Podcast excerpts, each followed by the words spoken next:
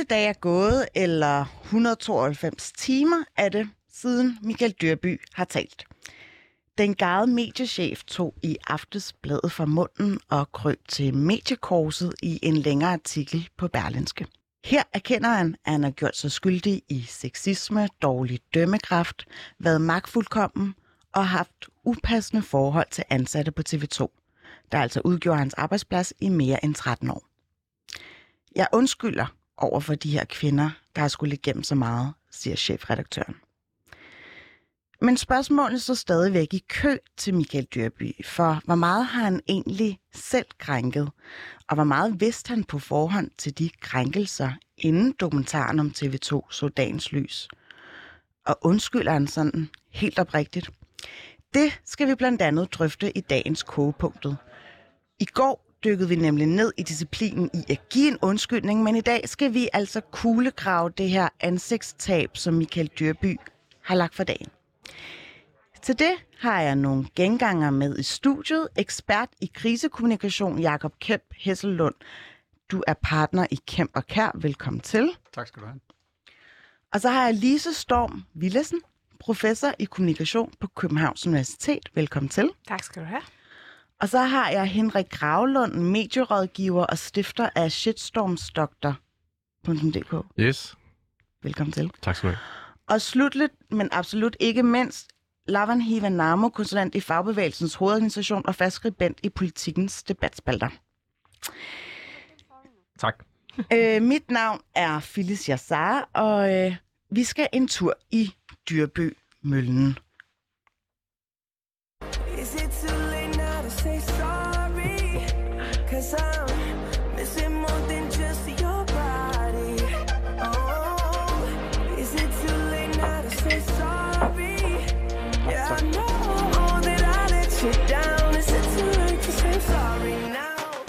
Jeg har jo bedt mit øh, kyndige panel i dag om at læse den her øh, artikel fra Berlingske, der altså kom ud i går aftes. Og nu læser jeg bare lige øh, meget på pa- eller passende op fra artiklen. Han siger, Michael Dyrby altså, det gør et voldsomt indtryk på mig, de oplevelser kvinderne kommer med, og hvad det rent faktisk har betydet for dem. Jeg ved ikke, hvordan jeg skal undskylde for det her. Det her har været hos mig hvert minut, siden det kom frem for godt en uge siden. Jeg har ikke tænkt på andet nat og dag. Han siger så også, i forlængelse af artiklen, eller i, i længere ned i brødteksten, så siger han, jeg var ikke nok bevidst om den skævhed i magtforholdet af en eller anden grund. Og når man ser tilbage, må jeg bare sige, at jeg overskred grænser og udvist virkelig dårlig dømmekraft. Jeg har naturligvis øh, spurgt, Øh, hovedpersonen selv, Michael Dyrby, og man havde lyst til at komme forbi vores øh, studie. Og øh, til det, der øh, sendte han tre grade grinesmiley'er, så det tager vi som et nej. Men i stedet så har vi jo lidt lyd med fra dagens afsnit øh, fra øh, Danmarks Radio Genstart med Anna Ingrich, og her svarer han meget konkret på øh, den her magtfuldkommenhed, der løb Øh, som han, han ligesom genkender i sin ledelsesperiode, der kommer her. Øhm, altså det vil jeg ikke have, det vil jeg ikke have sagt ja til for to uger siden, men men ja, det må være det må være konklusionen, at at jeg blev magtfuldkommen, at succeserne stemmer til hovedet, at jeg mistede det moralske kompas, at jeg øh, havde dårlig dømmekraft, og det det, det er så det er der så nogle mennesker, der har betalt en pris for, og det, det er jeg frygtelig flov over og skamfuld over, og det undskylder jeg selvfølgelig. Michael Dyrby, hvem er det, du siger undskyld til, og hvad er det, du undskylder for? Altså, jeg siger først og fremmest undskyld til de kvinder, der stiller op i dokumentaren. Dem kender jeg jo hver en og respekterer. Så jeg undskylder for, at de har været på en arbejdsplads, hvor... hvor hvor kulturen er gået i en retning. Så... Okay, jeg ved ikke lige, hvad der skete med det klip, men øh, jeg tror, vi øh, pointen er fisset ind. Michael Dyrby, han undskylder, og måden han gør det på, sker på en øh, speciel måde, og det vil jeg meget gerne øh, anholde dig, Lise Storm Villadsen, til at starte med. Du har nemlig forsket i offentlige undskyldninger. Hvad siger du også med selve Berlingske-artiklen i mente til, øh, til den måde, Michael Dyrby folder sin undskyldning ud til de her kvinder på? Jeg synes, den er vældig interessant. Øhm, der findes jo forskellige øh, teoretiske beskrivelser af, hvordan en god undskyldning øh, skal udformes. Og, øh, og i en af de beskrivelser, der det er sådan en fempunkts øh, opskrift, skulle man sige, eller rettesnor. Og der er et af punkterne, det som på engelsk kalder, kaldes mortification, på dansk kunne man kalde det sjælerensagelse. Og det er altså, at man øh, i undskyldningen skal vise, at man har gået ind i sig selv og tænkt over, hvad er det, Hvad er det, der er gået galt? Og, og det er jo det, som Dyrby lader fylde allermest i det her interview. Det er øh, at beskrive, hvordan han har skulle arbejde med sig selv. Det er, det, det, det er vældig interessant at, at se ham gøre det. Øh, vi har et... Øh En, en, en, et parallelt fortilfælde, kunne man sige, øh, med Bill Clinton øh, tilbage i starten af halvfemserne, som, øh, som jo havde øh, sagen med Lewinsky, øh, en praktikant, som han øh, havde et upassende forhold øh, til. Og, øh, og det er parallelt på to måder øh, til Dyrby-sagen. For det første, fordi der var et element af tidslig Øh, forskydning og, og man kan sige forsinkelse. Det tog noget tid. Det tog faktisk også adskillige forsøg, kunne man sige, fra, Plin- fra Clintons side, før han leverede en undskyldning, som befolkningen øh, opfattede som troværdig og, og stærk nok. Mm. Og, øh, og på samme måde, så, så er der jo det her med Dyrby, der siger, at han har skulle have tid til at tænke over det. Øh, det øh, Det, det synes jeg, at man skal, det skal man ikke sådan umiddelbart affærdige som, øh, som forkert.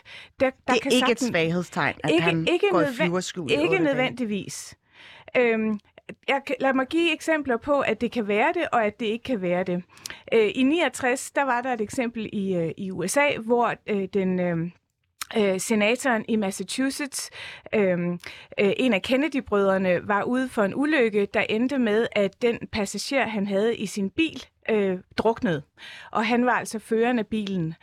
Og, øh, og der gik han i det, vi populært kalder flyverskjul. Han, han gemte sig simpelthen i sin fars øh, herreskabslejlighed eller villa i en uge og fik øh, øh, Ted Sorensen, den meget berømte taleskriver, til at komme og hjælpe sig med at, at lave en, et, et statement, som han så præsenterede på fjernsyn en uge senere. Det var meget påfaldende, at han ikke kunne tale om det, der meget konkret var sket der. Øhm, et andet eksempel på... Men det var jo, altså, nu antager, det var, at det, det var, var i tresserne, ikke? Jo, jo. Altså, med den medieudvikling, vi lever i under nu, hvor du har altså, fri mulighed for at kanalisere dit budskab ud på sociale medier, ja, og så videre. Ja, men øhm, så jeg nævner, jeg nævner Kennedys eksempel som et, et negativt eksempel allerede i tresserne. Der var den lange ventetid problematisk. Okay, okay, okay. Men, øhm, men i andre tilfælde kan man sige, at det nytter ikke noget bare at løbe ud og sige undskyld, fordi der er nogen, der siger, man skal. Man kan ikke levere en troværdig undskyldning, hvis man ikke helt har fattet, hvad det handler om. Mm. Og det er i hvert fald det indtryk, Michael Dyrby forsøger at give os, at han øh, altså simpelthen ikke forstod sin brøde for, for en uge siden, øh, og har skulle arbejde med det. Og det har han så gjort nu. Og det siger jeg bare, at det, altså man skal ikke bare tage forsinkelsen som automatisk et problem. Man skal prøve at finde ud af, er der så okay. tegn på, at han har øh, fattet pointen? Mm. Lavan, øh, jeg kunne godt tænke mig at spørge dig. Øh, ser du overhovedet noget positivt i den her undskyldning? Ja, selvfølgelig er der elementer af, af noget positivt, men jeg tror, det er også vigtigt at holde sig for øje. Det her, det er ikke en undskyldning, der kommer med en uges forsinkelse. Vi kan tale om, at den kommer med tyve års forsinkelse. Vi kan også tale om, at den kommer med et års forsinkelse, fordi den her dokumentar har jo været i gang i et års tid. Dyrby er jo blevet forelagt, hvad det er, han har gjort i lang tid øh, forinden. Og for mig, så problemet med forsinkelsen, det er jo, at det virker som om, at det, han er ked af, det er, at alle nu kan se, hvad han har gjort. Altså, øh, og det er derfor, øh, den forsinkelse faktisk ikke virker på mig, fordi han har faktisk haft, han har ikke haft en uge, han har haft, øh, vi må gå ud fra, hvis ikke et år, så et halvt år, hvor han har vidst, hvad kritikpunkterne af ham konkret har været. Og det, at han ikke kan se det, før alle andre kan se det, det er jo det, der gør det utroværdigt. Det er jo der, hans ethos forsvinder fuldstændig. Og det, det er det, jeg synes er problematisk. Han har i princippet haft omtrent tretten måneder til at forholde sig til den her dokumentar, fordi han har jo godt vidst, at den blev lavet. Øh, jeg tænker på, øh, du var inde, da vi snakkede sammen, øh, og jeg bad dig om at blive, øh, komme ind i studiet, så sagde du, at øh, det, det minder lidt på en eller anden måde om Frank Jensen-sagen. Mm-hmm. Fordi at den her kritik var jo blevet forelagt. Så hvordan kan det være, at han er så meget i denial i forhold til at have kendskab til den her arbejdskultur og sexisme? Det er jo det, der er så sindssygt.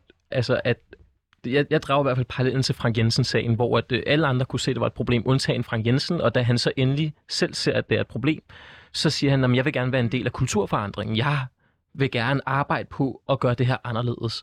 Og der må man bare sige, da Frank Jensen ligesom kom ud med det udsagn, der stod avislederne i kø for at havle ham ned.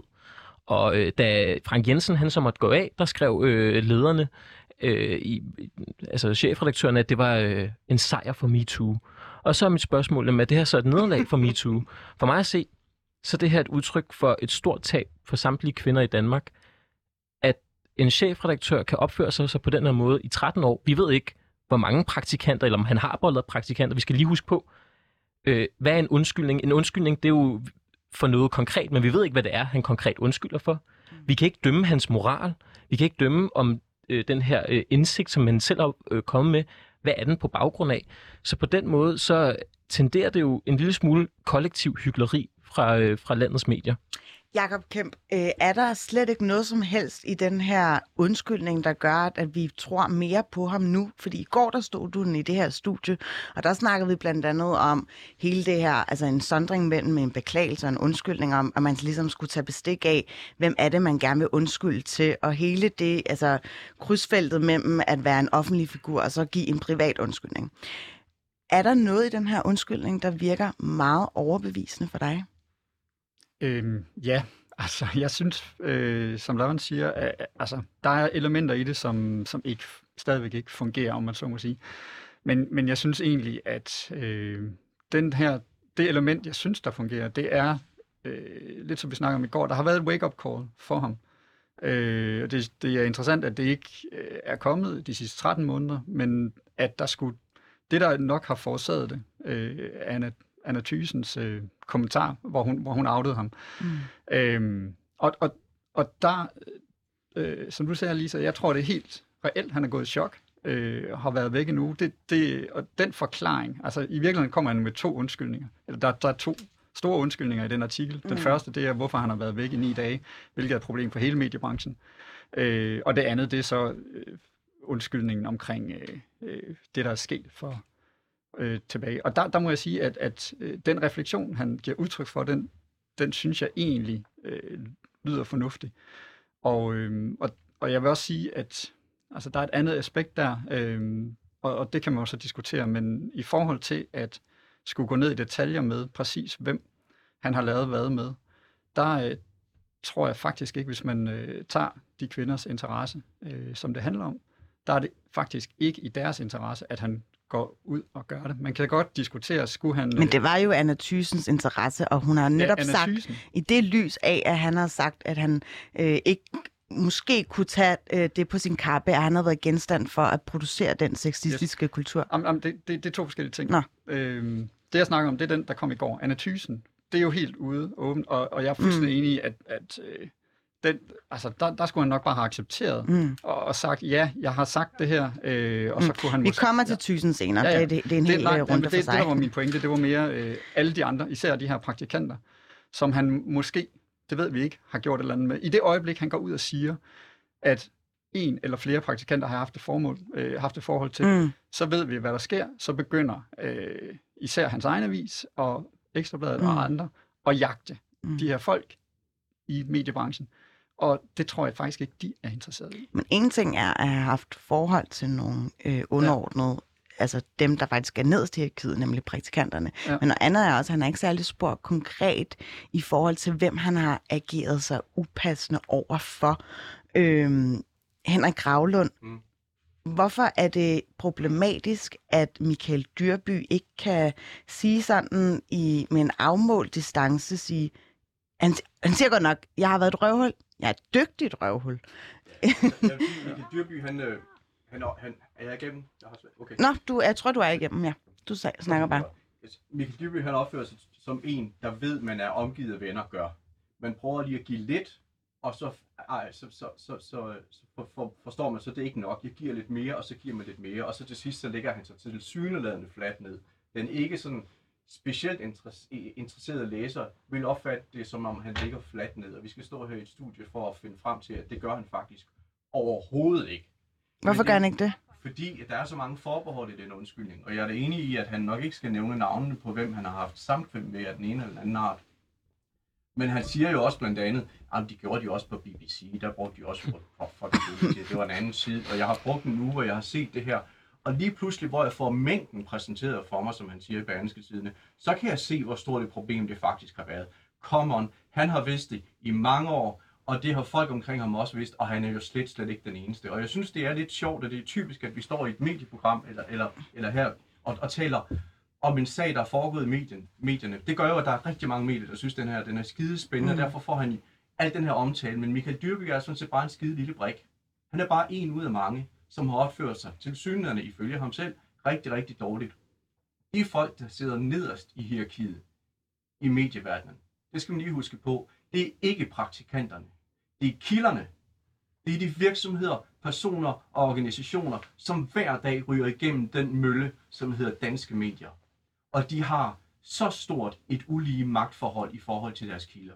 Og jeg skal love for, det bliver udnyttet. Og jeg synes, når man hører, hvordan det foregår på arbejdspladsen T V to, og også andre journalistiske arbejdspladser, så, så kan jeg godt forstå, hvorfor de kunder, jeg har, som jeg hjælper i Shitstorms, hvorfor de bliver øh, håndteret, eller hvorfor de møder den adfærd, som de gør mm. hos medierne meget, meget ofte. Mm. Det er en syg kultur, og den er der stadigvæk. Det kan mm. godt være, at nu praktikanterne og kvinderne endelig får det bedre. Mm. Men der er fandme lang vej nu, inden de får ordentlighed inde på redaktionsgangene, vil jeg sige. Nogle steder. Lise Storm, jeg kunne godt tænke mig at høre dig. Hvad havde ligesom været meget anderledes altså, i dag, hvis Michael Dyrby først og fremmest havde gået ud dagen efter den her dokumentar, eller også bare reageret meget eksplicit på det, som Anna Thysen ligesom anfægtede ham med? Eller anfægtede ham på? Altså, hvad, altså hvis vi skulle ligesom snakke i en eller anden kontrafaktisk øh, hvad skal jeg sige, situation. Lad os antage, at Michael Dyrby havde været ude, klar i mailet og sagt, vil det være det rigtigt, den falder tilbage på mig selv, den tager jeg på min kappe. Hvordan havde, hvordan havde hans ethos, eller hvordan havde, havde det her mediecirkus, som måske havde udviklet sig til? Tror du det? Altså, kan du sætte et par ord på, hvordan han måske ikke havde falmet i anseelse på samme måde, som han gør nu? Øh... Altså faktisk tror jeg ikke, det ville have gjort den store forskel, om han øh, sagde noget for en uge siden eller nu.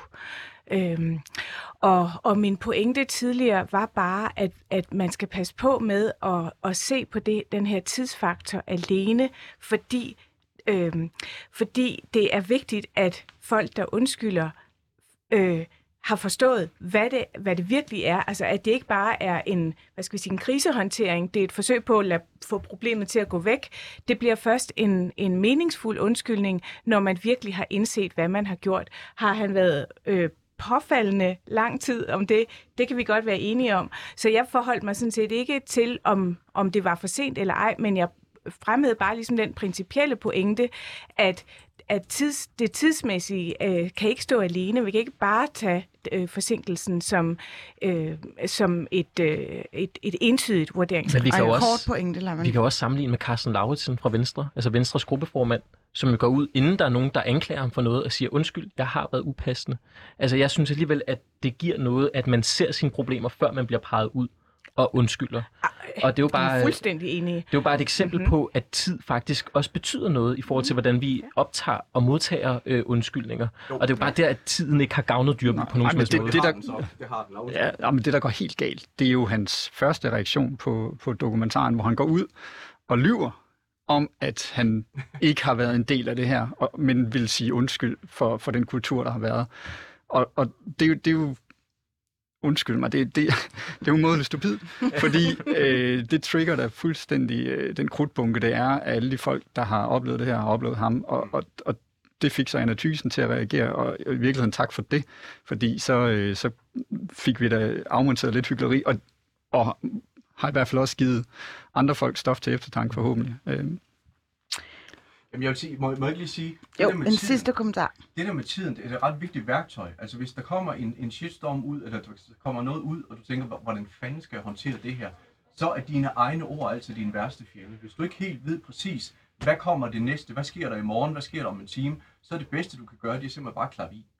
Og det er det, han har gjort. Og det kan godt være, at han har klappet i, fordi han har været slået ud af det. Det skal jeg ikke kunne sige, men det har i hvert fald også været smart, sådan rent krisekommunikationsmæssigt.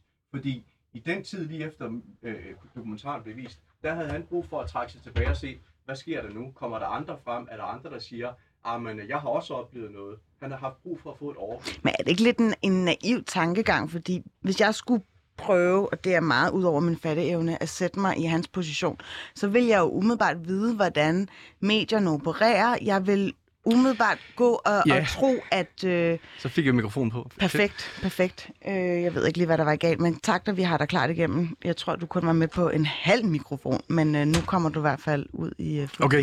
Men, men jeg vil bare lige sige, altså, man kan da ikke sidde der som mediechef, garvet mediechef, og ikke tro, at lavinen ikke ruller, når man sidder... Nej, nej men altså, altså, hvem siger, at han ikke har troet, at lavinen ville blive større?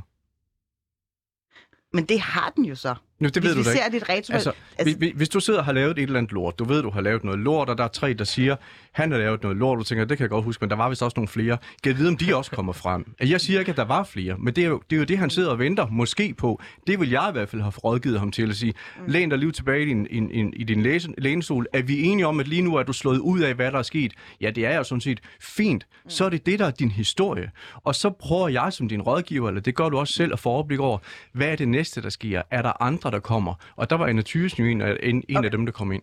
Øh, jeg vil gerne lige falde tilbage på det der med, at han var så ukonkret i, hvem han ligesom har krænket. Øh, der er et klip fra Genstart, hvor øh, eller Anna Ingrich hedder hun, spørger, øh, om han kendte til Therese Philipsen, som er det her kronvidne i dokumentaren, øh, om, før han ligesom så hende øh, bryde skærmen. Og det kommer her. Som jeg siger, jeg vil ikke gå ind i episoderne, og det er det, jeg ligesom prøver at tvinge mig ind i. Hvorfor det vil ligesom, du egentlig ikke fortælle, jamen, det er, om du kender den godt, historie? Jeg synes, at jeg kommer nu her og erkender, at ja, jeg var problemet. Jeg var en del af problemet, og ja, jeg havde upassende forhold. Det synes jeg faktisk er en meget stor erkendelse at lægge på bordet, og håber, at det er mit bidrag til en videre debat om kulturen, og hvordan vi skaber ligeværdige forhold på en arbejdsplads. Men jeg vil ikke gå ind i enkelt episoder i selve dokumentaren. Bestemt, men det er jo interessant at finde ud af, hvor alvorlige ting, den erkendelse dækker over. Og derfor så er det relevant at vide, om du kendte til den historie, Therese men, Philipsen fortæller, hvor hun havde seksuelle relationer til flere chefer og en vært. Men vi kommer det ikke tættere. Jeg vil ikke, altså, jeg vil ikke gå ind i enkeltepisoderne, og jeg vil ikke gå ind i at, at beskrive hver, hver fortælling for sig. Jeg synes, fortællingerne er rystende og forfærdelige, øhm, men jeg noterer mig jo også, at kvinderne ikke har ønsket at sætte navn på. Og jeg vil ikke gå ind i det, fordi så vil jeg begynde at trække tråde og sætte navne på. Og så må jeg jo leve med det forhold, at så må folk selv tolke, hvad er det så, der er sket. Mm. Jeg kunne godt tænke mig at spørge rent åben her i, i mit øh, debatpanel. Roser han lidt indirekte sig selv ved at sige, at han har nået til en meget stor erkendelse? Øh, det er lidt ligesom om, han forventer klapsalver af, at han er faktisk mere eller mindre... går bodsgang. Han leverer jo bare sådan et payoff. Altså, der er også sket noget med mig. Altså, jeg, jeg er blevet ændret af det her, så det har haft en effekt. Ikke? Altså, sådan, så på den måde, så siger han, nu er jeg en anden. Altså, det har, det har påvirket mig. Og det er jo det bedste, han kan gøre, sådan set, for han kan jo ikke spole tiden tilbage, og så gøre det gjort, ugjort. Mm. Øhm. Og, og det, du siger der, er... vil jeg sige sådan helt generelt, det er jo meget vigtigt for, at en undskyldning skal være troværdig, at, at, at den, der undskylder, faktisk er et andet sted. Fordi øh, ellers så er der en meget stor risiko for, at, at det gentages. Mm. Altså, øh, når en restaurant siger, alt udsolgt, beklager, så ved vi godt, de ikke er kede af det, for de håber, der er alt udsolgt igen i morgen. Ikke? Også, det er ikke en adfærd, som de gerne vil ændre. Men hvis man kan sige, nu, altså, nu har jeg fattet det, mm. jeg var langsom til det, mm. øh, Det, måske øh, savner vi her noget mere om, hvordan han øh, personligt vil arbejde med det, og måske også som, mm. som leder vil arbejde med det. Så, så den der ændring ligesom har en øh, synlig manifestation. Det kunne være en yderligere, hvad kan vi sige, øh, garant for, at det her faktisk er, handler om øh, ofrene, og ikke om at redde sit eget skin, ikke? Og i den, nej, må man ikke lige sige, i den forbindelse, så synes jeg faktisk, det er synd for Therese Philipsen, jeg ved ikke, hvad hun selv synes, at, hun, at, at han sådan skal sidde og forholde sig til, vidste du noget om det, og sådan noget, fordi mm. hun er, og, og, og mange andre har været skide modige ved at stå frem og fortælle om noget, som, helt ærligt, altså jeg er mand, men jeg ville sgu heller ikke være specielt glad for at, skulle, og, og, og, at sidde og fortælle sådan en historie der. Det, det, det, det handler jo ikke om, hvorvidt der lige er sket det eller det, og nu ved jeg godt, at vi kommer ind på Anna Thysen senere, det sagde mm. du før, Phyllis, mm. men jeg vil bare sige, altså, Når, når, når Anna Thysens udmelding, den, den kan føre til en så sjasket øh, spørgsmåls- og svar i Berlingskes artikel, som bare handler om ordvekslingen, altså om hvilke ord, der er blevet brugt. Altså, jeg bliver nødt til at stoppe dig, Henrik Gravlund, fordi vi kommer tilbage ja, ja, ja. til det, og du skal ikke stjæle mine minutter. Øh, Jakob, hvad tænker du? Altså, får vi sådan, egentlig sådan lidt medfølelse for, for Michael Dyrby, i og med, at han faktisk er så storsindet et menneske, at han opnår en vis erkendelse? Ja, det virker jo sådan. Øhm, og som, som der blev sagt tidligere, i, i forhold til det brede publikum, øh, som, som læser det her, så, så får man indtryk af, at han, han, øh, han går lidt til bekendelse. Altså, og så kan man godt grave i det og dybt, og så se, at der er i hvert fald der er huller, og den er måske ikke så dyb, den erkendelse. Mm. Og det, som springer i øjnene, det er, at han, han siger jo, at han siden T V to har arbejdet med sig selv og fået hjælp og alt muligt. Og så kan, det, så kan det jo godt undre, at øh, det først er sådan et wake-up call, som det for en uge siden, der, der for alvor... Men er det smart, at han holder det ukonkret ja, her? Ja, det er det. Det synes jeg. Fordi, og det, det er, som han selv siger, i det øjeblik, det bliver konkret, så, så bliver det en, en jagt på, mm. på de mennesker. Mm. Og det har han ikke nogen interesse i, fordi det holder ilden ved lige. Og, øh, og på et helt overordnet plan, så synes jeg også, at det er, det er også at vise respekt for de andre, at de ikke bliver slæbt igennem det her igen. Lise? Tak. Nu spørger du, om det er smart, og jeg vil bare øh, gerne kaste ind, at en ting er, hvad der er smart. Det kan man sige, det er krisekommunikationsaspektet. Men man kan også sige, der er jo, der er jo et moralsk aspekt af det her. Undskyldninger øh, taler os ind i et moralsk øh, felt. Og i forhold til det, der, der er det påfaldende, at Michael Dyrby ikke har søgt kontakt med de personer, han konkret har krænket. Han, han, han, han taler generelt om de personer, der optræder i dokumentaren. Mm. Men altså, man må sige, det første grund, øh, den, den mest grundlæggende forventning til en undskyldning må være, at krænkeren taler med den krænkede. Og det, at han ikke gør det, mener jeg... Øh, Øh, altså virkelig trækker noget fra på, på, på, på undskyldningens værdi som, som et moralsk udsagn. Øhm, og det, det synes jeg, vi skal have med. Det, det, der er noget krisekommunikation, der er noget med, at han skal forsøge at sikre mm. øh, sit omdømme, men, men i forhold til det grundlæggende, øh, øh, de krænkelser, der synes jeg, at vi savner noget til, altså en konkret henvendelse til de konkret berørte, og også en erkendelse af, hvad det, altså hans be- hvad det har betydet for deres kolleger, for arbejdspladsen og, og mere generelt. Ikke? Mm. Altså, i den forstand er han meget optaget af sine egne følelser i den her sammenhæng. Mm. Mm. Og så er han heller ikke øh, konsistent i sine forklaringer. Fordi det er jo rigtigt nok, nu siger han om sig selv, om jeg vil ikke gå ind i, hvad for nogle konkrete sager, der har været eller ikke har været. Jeg vil ikke spille med i det spil. Så i går, der bliver han interviewet af, af sin egen debatredaktør på B T, fyrre minutter langt interview, og der spørger de, øh, jamen Anders Langballe, T V to-journalisten, har sagt, at han har fået en lussing, han har oplevet vold. Var du til stede der? Siger han, ja, ja, ja, men jeg var ude at ryge, så det var ikke mig, men jeg tog det med til direktionen, og jeg sagde til vedkommende, at det ikke var i orden. Så når det ikke kommer til ham selv, så vil han gerne sige, at det ikke var ham, og så vil han gerne sige, hvad han gjorde. Det, det vidner altså bare om, at, at øh, det hensyn, som han siger, han tager, til offeren og hvem der ellers er involveret. Øh, det, det tager han jo ikke, fordi han er, han er egentlig god nok til at sige, når det ikke er ham. Mm. Øh, og, og det er deri, at der opstår et element af hykleri, og for hvis skyld er det, du gør det. Mm-hmm. Jamen, det, det er skidesvært at vurdere, om, om, den er, om den er reel eller ej, den her undskyldning, fordi hvis han tænkte strategisk, så kunne det sagtens være her, han havnede. Øh, mm. Og det kunne det også, hvis han tænkte moralsk. Ikke? Øh, ja.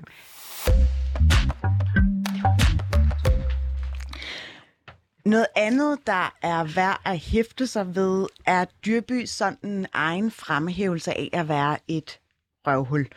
Øhm, eller fremhævelse måske bare af egne meritter.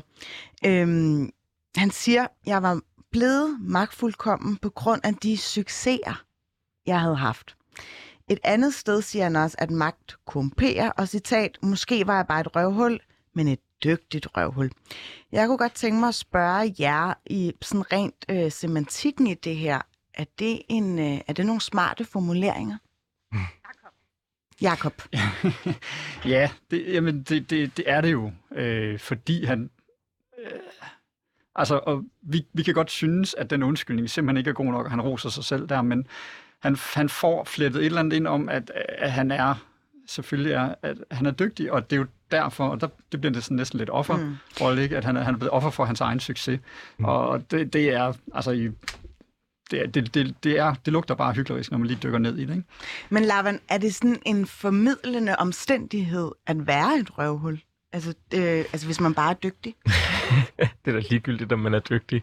Det, jeg vil faktisk sige, at det, des dygtigere det er, des, des mere forpligter det til at opføre sig ordentligt, ja. Ikke? Mm. Øh, jeg, den del af det om, at magt korrumperer, den køber jeg sådan set. Altså, hvis man, hvis man renser hele situationen, man bare tager hans ord, Mm. så kan jeg jo godt følge logikken i det, han siger. Det er en rationel forklaring om, at han mistede sig selv. Altså, så den del, den, den køber jeg. Altså, øh... Det er ikke synd. Men nej, men jeg har ikke ondt af ham. Altså, det har jeg simpelthen. Jeg har ondt af de kvinder, det er gået ud over. Mm. Øh, altså, det, det, det er der min empati øh, og medfølelse mm. ligger.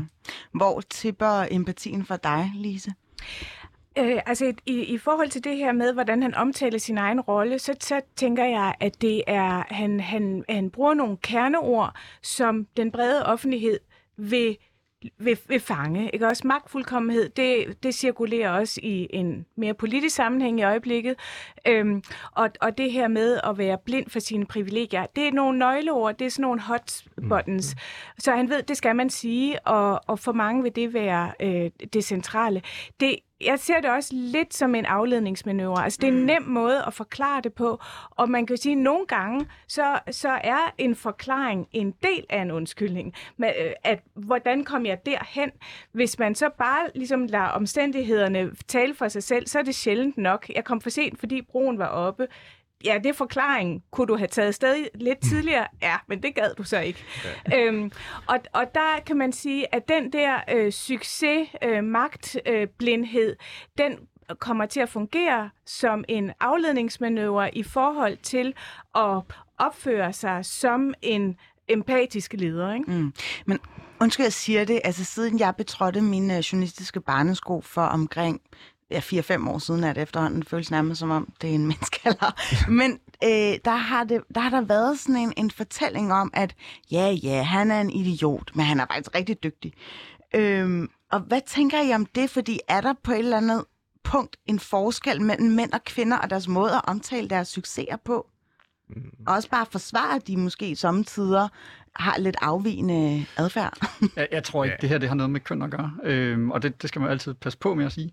Øh, men jeg tror, det har noget med magtfuldkommenhed at gøre, og, og, og, og den her øh, beruselse, man får af magten. Fordi jeg synes også, jeg har hørt kvinder sige noget, der kunne minde rigtig meget om det her.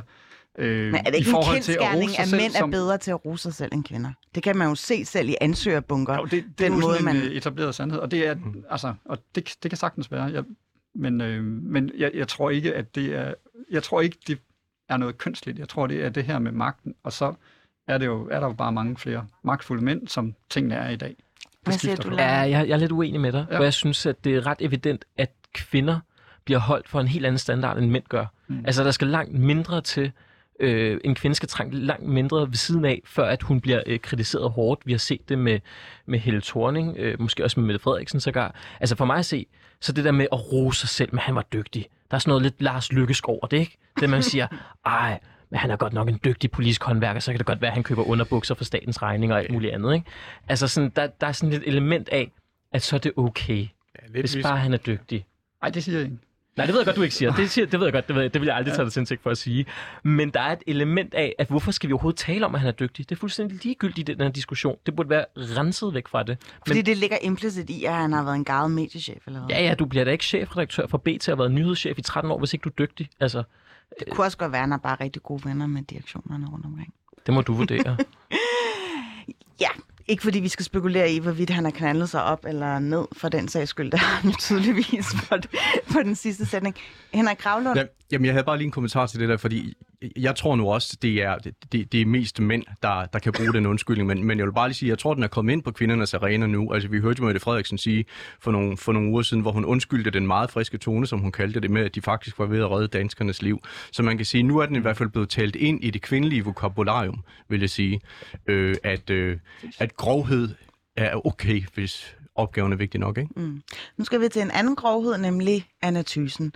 Øhm, hun har jo flere gange fremhævet det her med, at øh, på T V to har der været dybe rødder af sexisme.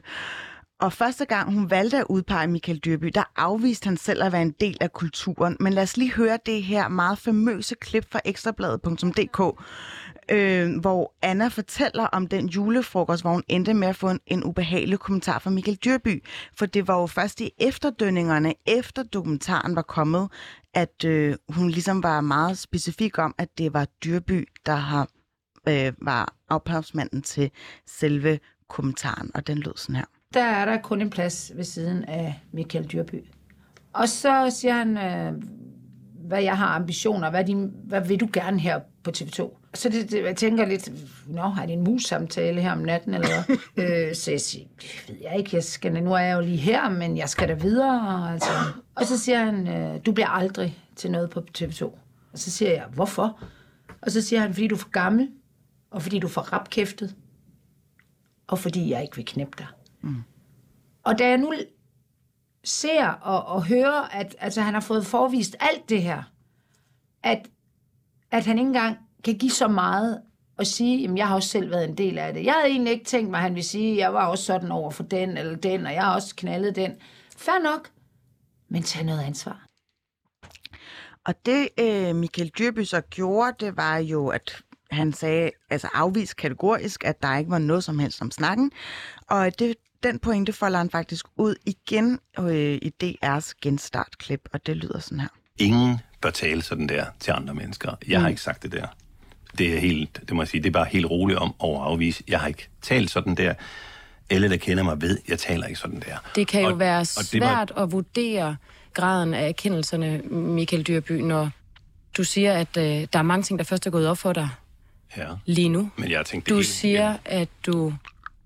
ikke har set ting, du ikke har erkendt ting, du har været i fornægtelse og benægtelse. Ja. Og nu siger du, du kunne aldrig finde på at tale sådan der, ja. Og tidligere har vi lige talt ja. Om, at du snakkede om øh, Men... kvindelige hverdags fuckability. Så jeg spørger dig igen, har du sagt de her ting? Hvis du virkelig prøver at huske efter og tage et, et spadestik dybere i erkendelsen, Jamen, har du sagt synes... de her ting til Anna Thysen? Nej, det må jeg sige. Det er helt roligt omkring. Det der har jeg ikke sagt. Jeg kunne aldrig finde på at tale sådan der til nogen mennesker.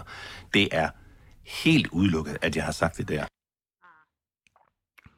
Ja, han kunne aldrig finde på at tale sådan der, øh, og det til trods for, at Anna Ingrich ligesom prøver at anholde om til, at han faktisk har talt om kvinders øh, som fuckability. Burde han egentlig have lagt sig mere ned her? Hvad tænker I? Ja. Henrik Gravlund. Jeg må ikke lige tage, tage den der med Clinton-sammenligningen op, som ligesom kom med. Der er faktisk en god sammenligning med Clinton her. Dengang der var sagen med Monica Lewinsky, der blev han spurgt, har du haft sex med kvinden? Nej, sagde han så, fordi han havde en anden opfattelse af, hvad sex var. Det var jo oral sex, han havde haft med hende. Og det er det samme her. Og jeg kan simpelthen ikke forstå den ene journalist efter den anden. Jeg nævnte Berlingske, Berlingske Tiden, der er så lang artikel, utrolig lang artikel med Dyrby. Der er jo ingen, der spørger ham, om det essentielle i den her samtale, han har haft med Anna Thysen. Har du givet Anna Thysen grund til at tro, at hendes karrieremuligheder på T V to var meget dårlige? Det er jo det, det handler om. Det er jo deri, hans magt øh, består. Det har de ikke. Han har bare forholdt sig til, jeg kunne aldrig finde på at sige sådan til nogen. Ordene er jo i den her sammenhæng ret ligegyldige. Det, han har sagt til hende, det er, at du har ikke en fremtid her på stationen, så længe jeg er chef.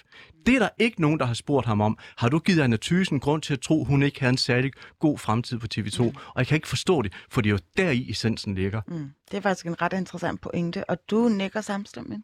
Ja, og Lavan var jo også inde på det tidligere, at, at, at, at han gør det til et semantisk spørgsmål. Æm, altså, Lewinsky, undskyld, Clinton var jo helt ude i, i, i sine høringer og, og sige, at han var usikker på, hvad ordet nej betød. Altså, uh, that depends on what you mean by no. Øhm, så, så det er rigtig, en rigtig god parallel, øh, og, øh, og, og, og, og han får det til at blive, at det bliver ord mod ord, men det er jo virkning mod virkning, øh, som du så meget fint pointerede. Men han vil jo ikke ud med, om han har knaldet med praktikanter, men han er meget bevidst om, at han ikke har sagt noget så grænseoverskridende til en perifær kollega. Er det en god nok forklaring, Lavan? Nej. Altså det der med, det han gør med udsagn om Thysen, det er, at han refererer til sin egen troværdighed og siger, dem der kender min karakter, min karakter vil aldrig fordre, at jeg taler på den her måde. Når vi så spørger, jamen hvad er øh, hvad skal man sige, omfanget af det, du har gjort? Hvad siger det om din karakter? Siger han, det vil jeg ikke gå ind i. Så han henviser til sin troværdighed, men han vil samtidig ikke tale om, hvad det er, han har gjort. Så vi kan ikke, mm. vi kan ikke måle hans troværdighed. Vi kan ikke måle op på, jamen, hvad, hvordan har du opført dig i de her tretten år? Det vil han ikke tale om. Så jeg synes, der er noget problematisk i den måde, han argumenterer på. Fordi det gør, at vi øh, rammer en mur hver gang, hvor vi bare har ti Øh, spørgsmål mm. mere. Jeg, jeg, jeg synes, han altså han burde have accepteret, at øh, hun kunne huske det, og at han formentlig har sagt et eller andet, der har været meget, meget, meget tæt på det, hun refererer. Øh, og, og, øh, og som han selv var inde på, det er jo en kultur, så for ham mm. har det måske været, nu gætter jeg, Øh, været dagligdags at tale på den måde. Øh, det kan også være, han har, det, hvis det var efter en julefrokost, så har de måske været fulde. Han har faktisk, han har faktisk mulighed for at, at afmontere den lidt og sige, ja, jeg har nok sagt noget der. Mm. Det skulle han så måske have gjort for fjorten dage siden. Men kunne han have taget mere ejerskab over det, det synes jeg godt, den her fortælling? Helt klart. Øhm, og netop ved, at han, han, han kunne have refereret til, jamen det var kulturen, det var tonen dengang, og vi havde fået noget at drikke, så der røg en finger af panden, og mm. lev med det, og alle de der ting, det, det, det kunne han have gjort. Øh, ikke at det bliver sympatisk, eller noget som helst af det, men han, han, det, at han, han, han bærer ved til ilden, ved mm. at, at benægte det der, fordi der er jo stort set ingen, der vil tro på det, han sidder og siger der. Jeg tror, altså Michael Dyrby, han kommer ind i rækken af de her MeToo-skandaler, hvor man må sige, han kan sgu ikke bare blive ved med at løse den på samme måde, som de andre har gjort. Altså, hvis han har spurgt mig, så har sagt, har du lavet noget lort? Og hvis han så har sagt, ja, det har jeg nok, så har han sagt, ud med hele skidtet så hurtigt som muligt, fordi du ender der alligevel, og du kan lige så godt prøve at være det gode eksempel, du påstår, du gerne vil være. Og Lise, i forhold til... Ja, altså, det, det, det, den mulighed, han lader ligge, Øh, er jo at bruge den episode til at forklare, til ligesom at bevise, som du siger, med i forhold til hans troværdighed, at han nu forstår tingene anderledes. La- lad os antage, at han ikke kan huske øh, episoden, eller i hvert fald ikke kan huske sit ordvalg. Øh, når han så bliver konfronteret, så kan han jo godt sige, jeg kan ikke huske det, det, det jeg, jeg, jeg plejer ikke at tale sådan, men når det, det hun siger, så viser det mig de her ting med, at der at en at det har været en kultur, som har været så indgroet, at man ikke lagde mærke til den, og at og så må han gå tilbage og sige, det, hvis han virkelig er chokeret over det, ikke også, og så øh, øh, altså re- tage tag den til sig. Mm. Anna Thysen skulle faktisk have været med i studiet i dag, men hun meldte afbud. Øh, hun har dog sendt mig et skriftligt svar på en sms-besked, som jeg lige læser højt op for jer. Med et tungt bagkatalog inden for eklatant dårlig ledelse på T V to, ansvaret for en ydmygende sexistisk kultur, konkrete krænkelser, en fyring på T V to for at sende dick pics og en generelt dårlig dømmekraft, undrer det mig, at medierne bliver ved med at hoppe på Michael Dyrbys hellige forklaring om, at han aldrig kan have taget ordene i sin mund. Jeg har ikke løjet, og det har jeg minimum fire vidner, der kan bekræfte. Sætter det her svar øh, på, fra Anna Thysen, Michael Dyrbys forklaring, i et andet lys? Det synes jeg ikke. Nej. Altså, jeg synes, det, det, det er præcis det, vi har stået og talt ja. om. Okay. Så der er ikke noget nyt under solen. Jamen, der? Det er jo, det er jo sjovt, fordi... at vi står alle sammen med den opfattelse, at hun har ret. Ikke? Og det, den opfattelse har vi alle sammen haft, siden hun... kom ud med det, ikke?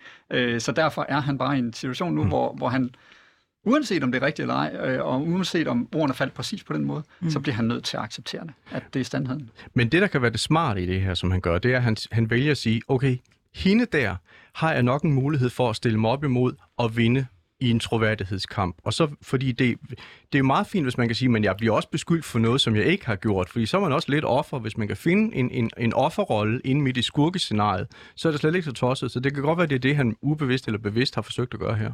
Og man kan sige, at hans tilgang fordrer jo ikke, at der er nogle kvinder, der stiller sig frem og fortæller om, hvad de har oplevet, at Dyrby har gjort. Altså, det han jo møder hende med, det er jo, jamen du lyver. Han øh, anklager hende for at være løgner. Øh, helt enig med dig, Lise. Han kunne godt have sagt, Jeg erindrer det ikke. Undskyld, hvis jeg nogensinde har sagt det.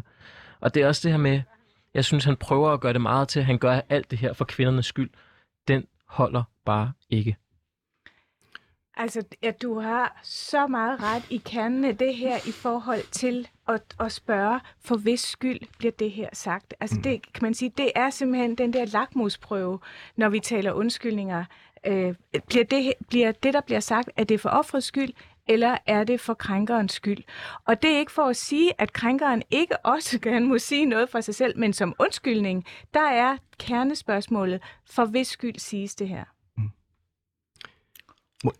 Må jeg sige en ting, Phyllis? Fyr den af.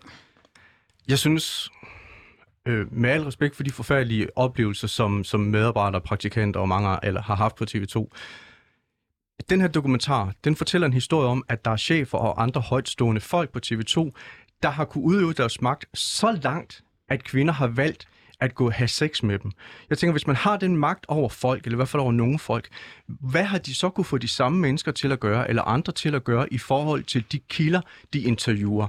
Har Dyrby eller andre kunne sige, den der minister skal fucking grilles, og det skal ske i aften, og har folk så markedet ret, uanset hvad de ellers synes om den sag, som ministeren var involveret i, fordi de samme folk havde faktisk oplevet, at andre de var villige til at gå i seng med de her folk, for at undgå repressalier. Det synes jeg er et utroligt spændende spørgsmål. Hvis man på en mediestation har så meget magt, at man kan få folk til at gå i seng med en, hvad kan man så få sine medarbejdere til at gøre i forhold til, ki- til de kilder, mm. som medarbejderne selv har et ulige magtforhold overfor? Den undersøgelse vil jeg rigtig, rigtig gerne se.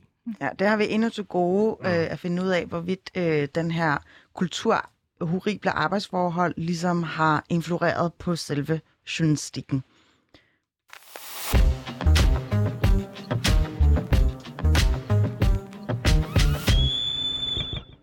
Ja, fordi øh, når en chef misbruger sin magt til at nedgøre sine medarbejdere, er det jo nærmest som om, at arbejdspladsens sociale kompas er gået i stykker.